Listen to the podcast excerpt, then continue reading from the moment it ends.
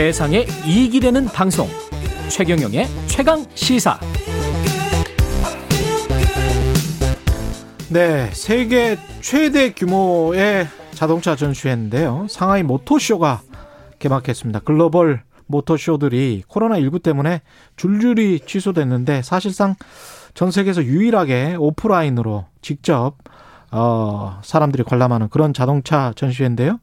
특히 올해 상하이 모터쇼는 전기차 테슬라뿐만이 아니고 전기차 각종 전기차 업체들이 다 대세라고 합니다. 예. 관련해서 아주 재밌는 소식 권영주 국민대학교 자동차 운송 디자인 겸임 교수와 이야기 나눠보겠습니다. 안녕하세요. 네, 안녕하세요. 예. 이게 세계 최대 자동차 행사라고 하는데 어느 정도 규모입니까? 규모로는 맞죠. 규모로는 그렇죠. 축구장 50배 크기의 면적이니까. 축구장 50배? 네. 어마어마하죠. 이야, 그럼 하루 왼종일 돌아다녀도 뭐. 어, 제가 이제 늘 가는데 올해는 이제 코로나 때문에 못 갔는데 아, 예. 가보면 관이 10개예요. 관이 10개입니까? 네, 건물이 10개. 한 관 가서 뭐 한 두세 시간 그렇죠. 있는다고 하더라도 네. 이틀은 가야 되는군요. 하루 종일 봐도 부족하고 한 힘들지. 3일 정도는 가야 아. 다볼 수 있는 그 정도의 규모를 가지고 있는 곳이에요. 역사는 오래되지 않았습니다. 역사는 어느 네, 정도? 왜냐하면 중국 자체가 자동차를 부흥시키자라고 한 게 불과 한 20년 정도. 그렇죠. 그러니까 예. 사실은 이제 역사는 한 30년밖에 안 돼요. 예. 그런데 이제 규모로는 예. 중국이 워낙 자동차를 많이 파니까 음. 1년에 2,500만 대를 팔거든요. 예. 우리가 이제 1년에 180만 대 정도 팝니다. 예. 어, 비교가 되죠. 그렇죠. 그러니까 이제 규모로는 전 세계 최대다라고 얘기를 하는 거죠. 그 생각해 보니까 내연기관 자동차라는 게 유럽에서 개발이 됐고 네. 그 다음에 이제 어떻게 보면 전기차라는 게 중국에서만 전기차 모터쇼가 열린다. 예. 이게 상징적인 의미가 좀 있네. 그게 이제 이랬던 거죠. 어차피 예. 내연기관은 중국이 열심히 해도 예. 어, 선진국 못 따라간다는 걸 이미 알고 있었던 거예요. 그렇죠. 그러다 예. 보니까 어 석유 쓰지 말자고 하네. 음. 그러면 우리 아, 얘 그냥 친환경 쪽으로 빨리 돌아설까? 예. 그래서 중국은 정부 차원에서 전기차를 적극적으로 예. 어, 진흥을 시켰던 거고 그러다 보니까 지금 중국이 전기차의 최대 시장이 됐고 이제 와서 내연기관을 만들던 회사가 전기차 만들어서 가장 많이 팔리는 곳이 어디야라고 봤더니 중국이 된 거고 참 그러니까 중국에다가 전기차를 다 쏟아내는 거예요. 이게 후발 주자가 유리한 게 이런 게 있네요. 그렇죠. 예. 그러니까 쉽게 말하면 2G에서 예. 5G로 바로 넘어간 거예요. 이게 중국 같은 경우에 핸드폰 페이 같은 게 발달한 게 그렇죠. 신용카드가 없었기 때문에라는 거 아니에요? 그렇죠. 그리고 컴퓨터도 없었고 예. 개인 컴퓨터 PC가 없으니까 그냥 휴대폰으로 바로 넘어간 것처럼 그렇죠. 전기차도 그런 케이스입니다. 이번 뭐 전기차 이 상하이 모터쇼의 가장 큰 화제는 뭐, 뭔가요? 역시 전기차죠. 전기차. 네, 전기차인데 예. 이제 중국이 흥미로운 게 예.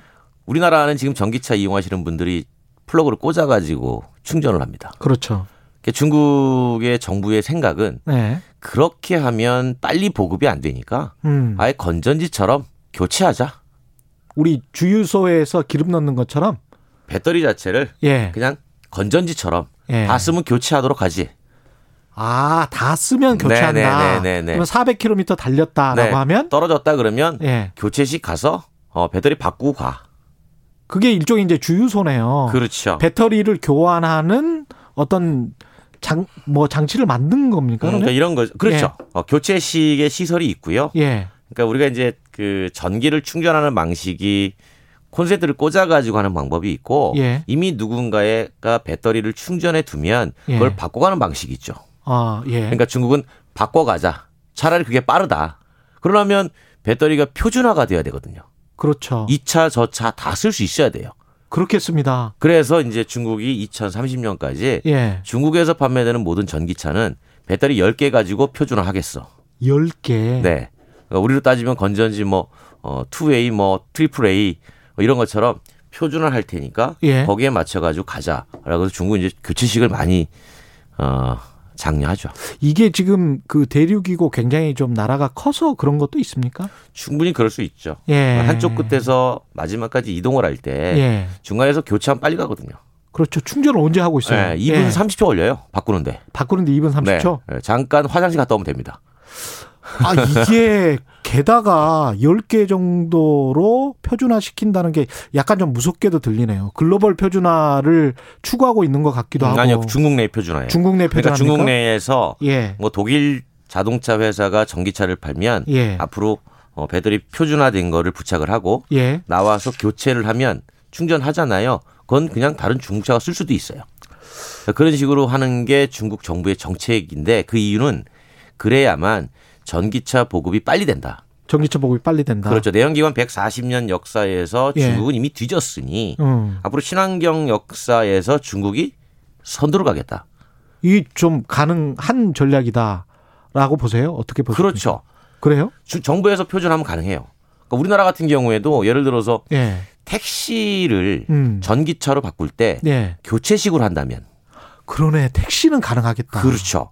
택시는 매일 뭐, 뭐, 천 킬로도 달릴 수 있고 그런 거니까. 그럼요. 그러면 예. 이제 차종의 표준화가 이루어져야 되는 거죠. 아. 그러니까 충분히 가능한 얘기예요. 아, 그렇군요. 네, 근데 결국은 그렇게 하는 게 배터리 산업을 발전시키는 원동력도 됩니다. 아. 네. 근데 이 모토쇼에서 해프닝이 좀 일어난 것 같은데 굉장히 어떻게 보면 의미 있는 사건인 것 같기도 하고 테슬라. 그렇죠. 예. 그 테슬라가 중국에서 많이 팝니다. 예. 아, 그러다 보니까 사실은 모토쇼에서 테슬라의 브레이크 결함을 경험한 소비자가 예. 어, 항의를 했단 말이에요. 그 여자분이더라고요. 그렇죠. 예. 어, 그런데 그거를 그렇게 크게 제지하지 않았어요.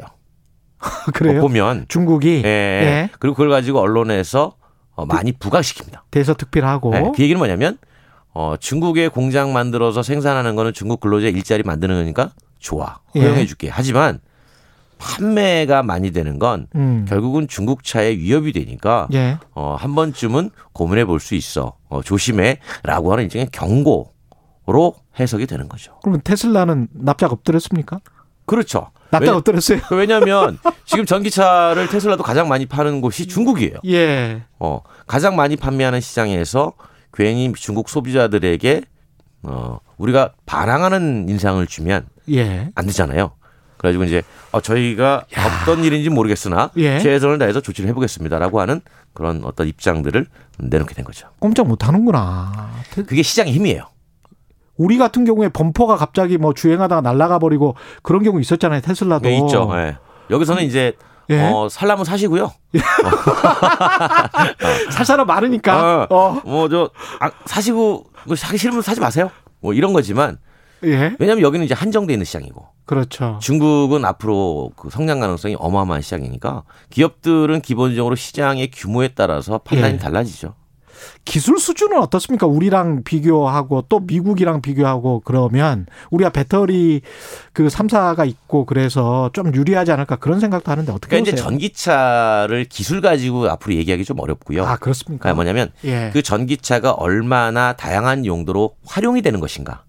시장이 또 중요하네. 그렇죠. 활용성 면에서 봐야 돼요. 아. 근데 우리는 지금 이제 개인 승용에 집중돼 있는 거고 예. 중국은 이미 전기 택시가 배터리 교체식으로 왔다 갔다 하고 예. 그러니까 모든 게 전동화돼서 움직여 가는 세상인 거죠. 그래서 예. 중국의 자동차에서 만나면 이런 얘기 해요. 예. 한국이 우리보다 전기차는 한 5년 정도 뒤졌다.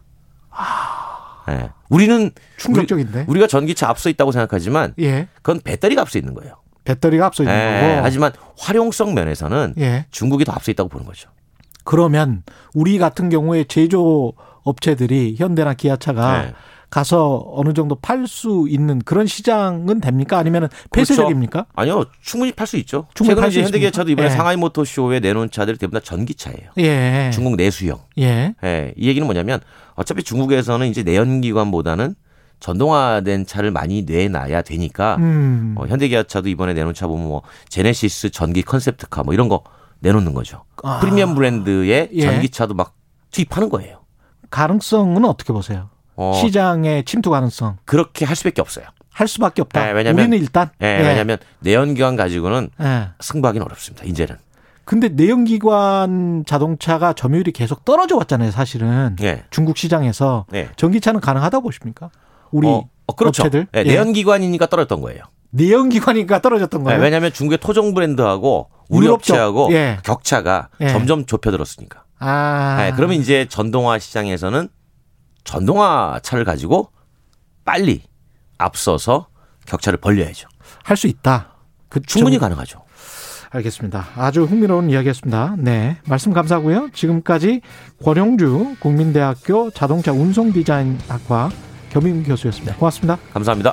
4월 23일 금요일 KBS 라디오 최경영의 최강 시사 오늘은 여기까지고요.